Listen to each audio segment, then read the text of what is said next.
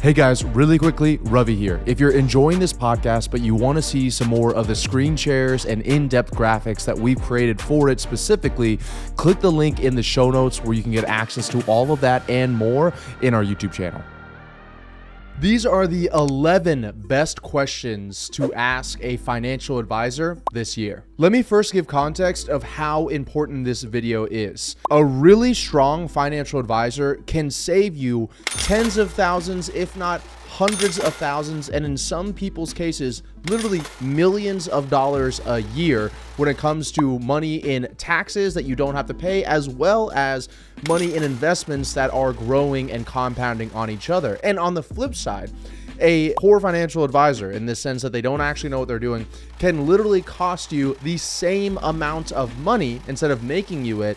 And on top of it, they can also get you in some really hot water. Are you a fiduciary? This is a term and a concept that I didn't understand until really it was too late. And a fiduciary essentially means, in layman's terms, that they have your best interest in mind. And what I have realized is a lot of financial planners are not fiduciaries simply because they can make more money by not being a fiduciary than they can by being a fiduciary when if they're not a fiduciary, the larger they make your whole life policy, the larger likely their kickback is for the insurance policy that they're either referring or helping you underwrite. So you may only need a 1 million to 2 million dollar whole life policy, but they're telling you that you need an 8 million dollar whole life policy because they're going to make much more money from it. Who have you worked with previously or ask them simply for some referrals. If you are a six-figure business owner and and you're talking to a financial planner that only works with five figure business owners, there's going to be a big difference. Or if you're at a different level, like potentially where we're at, where I'm an eight figure business owner, well, I used to use a six figure uh, financial advisor, six, the person who only worked with six figure business owners. And I'm not saying that one person is better than the other, but I am saying that there are different strategies that you'll deploy when you're taking home $100,000 a year versus when you're taking home $10 million per year. And going back to what I said in the very beginning, the difference in these two people could be literally hundreds of thousands or millions of dollars in money saved on your behalf by choosing the correct financial advisor or planner. And also, you'll be able to ask the referral some of these additional questions I'm going to get to in a moment here to let you know if they enjoyed working with that financial planner and what their experience had been like. What side of the line do you fall on? The line is essentially the IRS, right? And there's ways that you can play around the line, and there's the gray area, and then there's crossing the line with the IRS. IRS. And depending on your risk tolerance, you may decide to stay as far away from the line as possible. Maybe you're in the gray area, and then maybe for some of you, you want to go on the most dangerous side and cross line with the IRS. I am not mm. advocating that, but I am saying that you should understand your risk tolerance when it comes to your financial advisor or financial planner. What level of communication will you guys be having? Is it on a daily basis, a weekly basis, monthly, quarterly, at the very end of the year when you have taxes? Another great question is how do we communicate? Is it it over text? Is it over email? Do you have my phone number? Are we inside of a Slack channel? What is expected in our level of communication? Because even if it's a lower level communication, let's say once a month or once every quarter, I'd rather know that beforehand than have no idea what the level of communication is and don't know if I'm communicating more or less than I should be to get the most results. What sort of additional training are you doing a year to stay current on tax strategies? This is something that I realized because when I started speaking to more and more financial advisors and planners, I realized that most of them will get a certification or get to the point that they're at currently, and then they'll do no additional training or certification for 10, 15, even 20 years. And I hate to lump everybody together in one because I'm sure there's plenty of people that do training every single year, but this is why this is a question you should ask them because there are tax strategies that literally change yearly, every three years, every four years, and there are some big ones that are ending at the end of this year that aren't going to be in play by the end of next year, which means that if you wanted to take advantage of them, it makes a lot of sense to do it right now. Speaking of the IRS, the sixth question you should ask your financial advisor is Do you protect me in case of an audit? Sometimes this is going to be a CPA, sometimes this might be a financial advisor. If they're all rolled in one, that might be the case as well. But you have to realize that these people that are telling you your tax strategies, your financial advisors, they should maybe have some skin in the game as well because it's very easy for someone to tell you, oh, yeah, just go over here and do this strategy.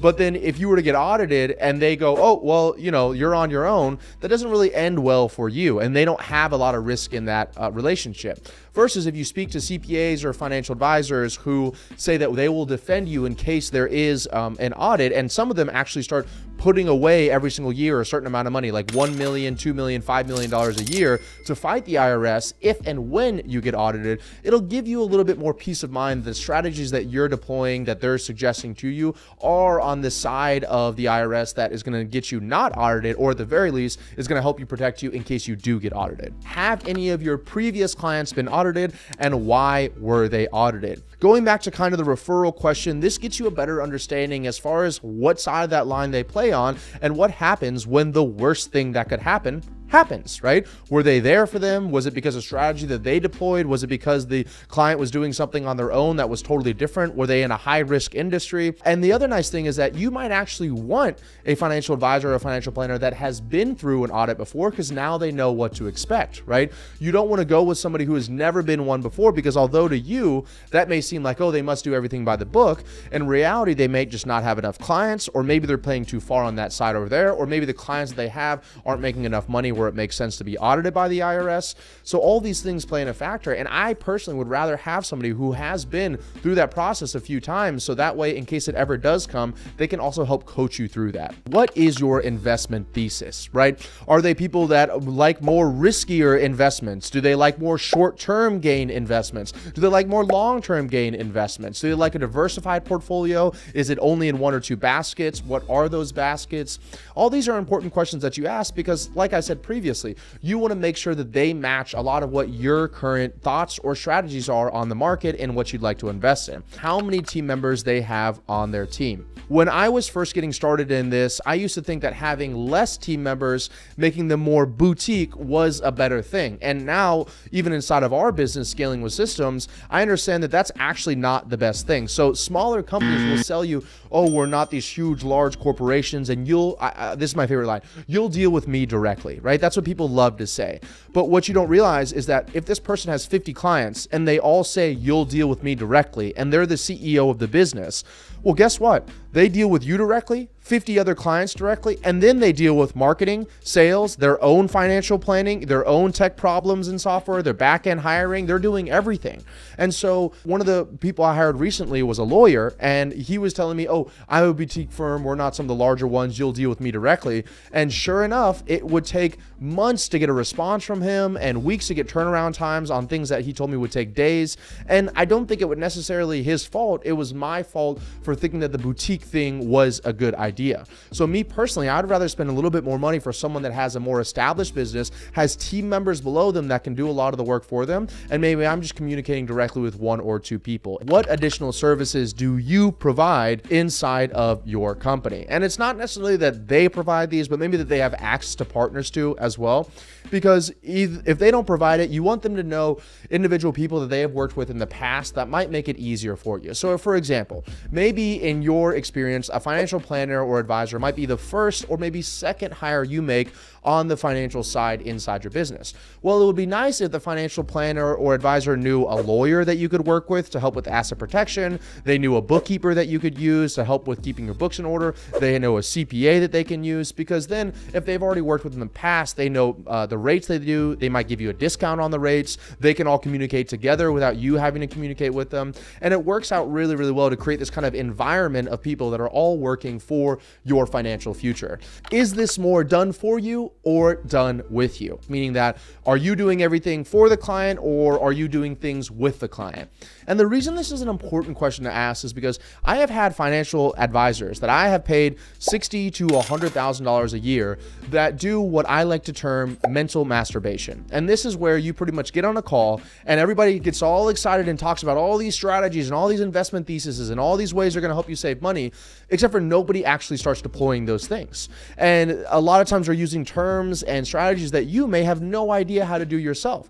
And so then they expected you to go out and do this, and you expected them to go out to do it. And neither one of you is technically wrong. What should have happened in the very beginning is you should have identified who's doing the work here.